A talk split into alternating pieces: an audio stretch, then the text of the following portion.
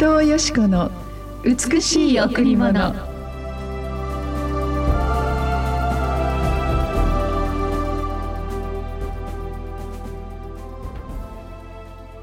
主は私の羊飼い。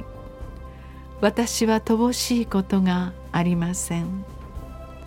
主は私を緑の牧場にふさせ憩いの右輪に伴われます。主は私の羊飼い。私は乏しいことがありません。主は私を緑の牧場にふさせ憩いの右輪に伴われます。詩編23の1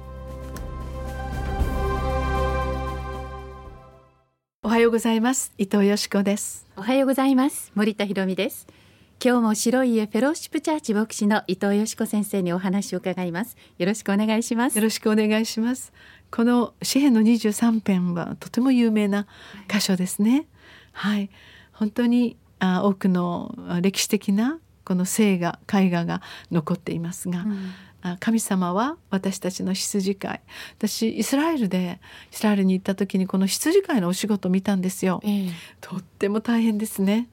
あの羊の番をしてるだけかと思ったらそんなことなくて なんか羊がこうモコモコモコモコモコっと毛があの生えてくるまで、はい、その中がこの綿毛みたいなものをちゃんとこうブラッシングしてでそれをそのままにしていくと、うん、いろいろな虫のあのなんかあの巣になっていくんですよね。でやがてその虫がそこに集まって、うん、あのこの皮膚をこう、うん、あのか噛んでしまうっていうか病気になっていくんです。えー、で皮膚病があの蔓延していくと死んでしまうという。だからあの本当に羊の毛を刈るまで丁寧にその羊の皮膚を守っていくんですね。うん、で羊ってもうこんなに太って見えるけれども、ええ、実は全部毛で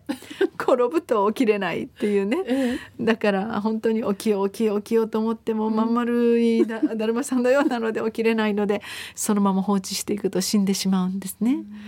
でそのように本当に丁寧に、あの羊の番をしていく。そして羊を狙う。そのあのいろいろな害虫また蛇そしてまあいろんな狼とかいるわけですから、うん、そういうものから守るだけではなくて羊の本当に全ての例えばその本当にこのあの食べるものもそうですけど飲む水もそうですしそして排泄がちゃんとできているかというようなことまで全部やるんですね。で羊のこの排泄したものを集めてそれを乾燥してまた使う。で羊ってもう全部使えるんですね。羊の角から爪からもちろん皮からこの毛から、うんうん、そうですねあのヨーグルトを作ったりチーズ作ったりお肉も食べられて、うん、ですからやっぱりこの時代の羊っていうのはもう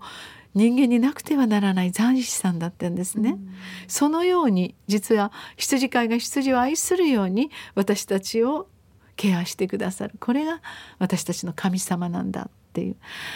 矢をよずの神ご利益宗教。本当に人間が買ってくる。またあ落としたら割れて本当に火事で焼かれたらもう一度買い替えるような、うん、そういう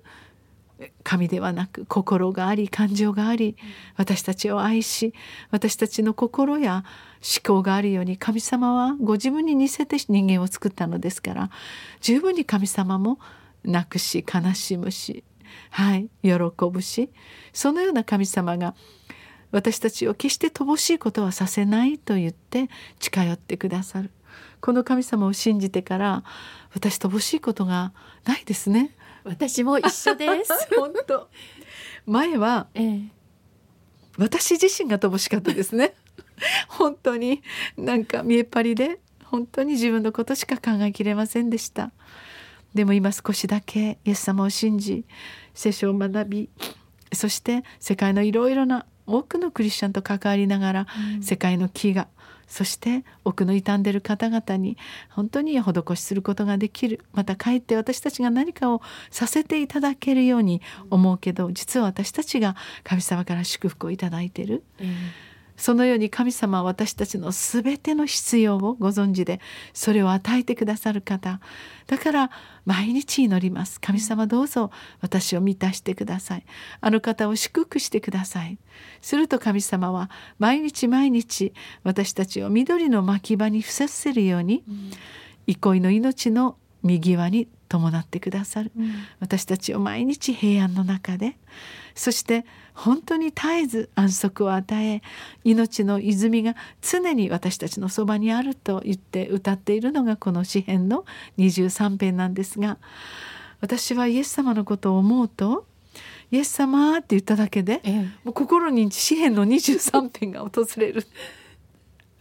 でなんか緑の牧場に伏せたことはないんですがなんかすごい平安なそのグリーンフィールドに自分がいるような、うん、もう本当に安息が与えられていくんですね、うん、不思議です。イエス様って言っただけで本当に神の霊聖霊様が私たちの心に一気に溢れてくださる、うん、イエス様って言っただけで、その後何にも言わなくてもイエス様は私が説明しない前に心を知ってくださっているので、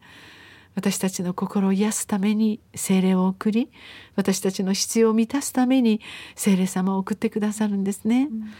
だからああ私たちの羊飼い決して決してイエス様がそばにいるなら貧しいことなんてないんだっていつだって私たちは豊かになれる。だから本当の貧しさっていうのは飢餓の子どもたちではなくて、人の心にはびこる自己中心や自分だけ良ければいいというものなのではないかな、うん、マザー・テレサもそう言ってましたね。うん、ここにはパン一つで飢える飢餓はありませんが心の飢餓が日本に蔓延していますと非常に何か打ち与えの言葉ですけれども、確かに本当の貧しさは私たちの内側から出てくるものなのかなとそのように考えさせられます。だからこそ私たちが貧しい時神様どうぞあなたの愛で豊かに満たしてくださいと、あなたがイエス様に祈るならあなたは瞬時に聖霊様によって豊かな緑の牧場に伏す平安が与えられますね。はい、私も教会に来てそのように少しずつ変えられました。さあ今日も一曲お送りしましょうはい。今日もキズオシップでお届けします。世界中の誰よりも。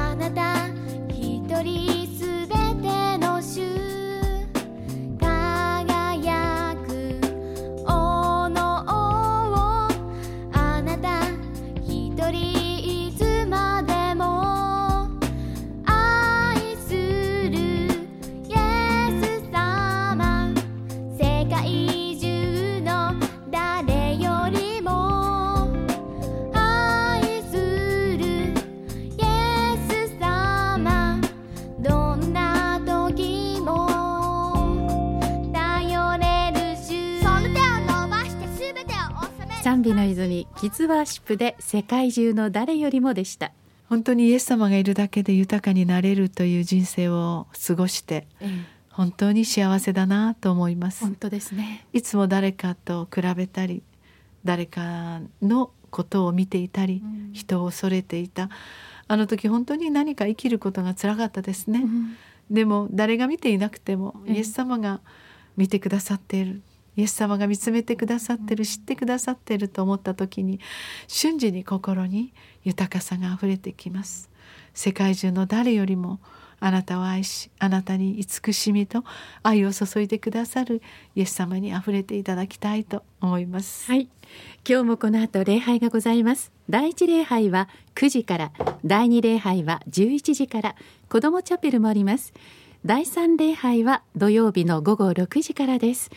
また週末の金曜日土曜日は12時から3時までのランチタイム。カフェがオープンしています。詳しいお問い合わせは098-989の7627 989の7627白家にお問い合わせください。前は綺麗な空を見たり綺麗な沖縄の海を見ると、えーうん、わーって嬉しかったんですよ、はい、でもいつしかそれがふっと消えて、うんあのなくなってしまう。でもイエス様と一緒に見る海って、空って、風って、お花もまた人々も子どもたちもイエス様を心に抱きながら見ていく時に、なんて素敵なんだろうってその感動が増し加えられます。今日もあなたがずっとお家でお仕事していてもまた忙しさに追われてもふと見上げてふと気がついてイエス様に愛されていることに気づいていただきたい。そうするとああのラジオで、あの伊藤さんと森田さんが イエス様の話してたな神様そのようなイエス様の愛で私を満たしてくださいとあなたが祈ってくださるならイエス様は喜んであなたに永遠の愛を与えてくださいます。今日もキラキラとした美しい一日が本当にあなたに待っています。どのようなことがあっても乗り越えられる豊かな力が与えられています。神様の豊かな平安と光と愛の中にお入りください。今日も素晴らしい一日となりますようにお祈りします。ありがとうございました。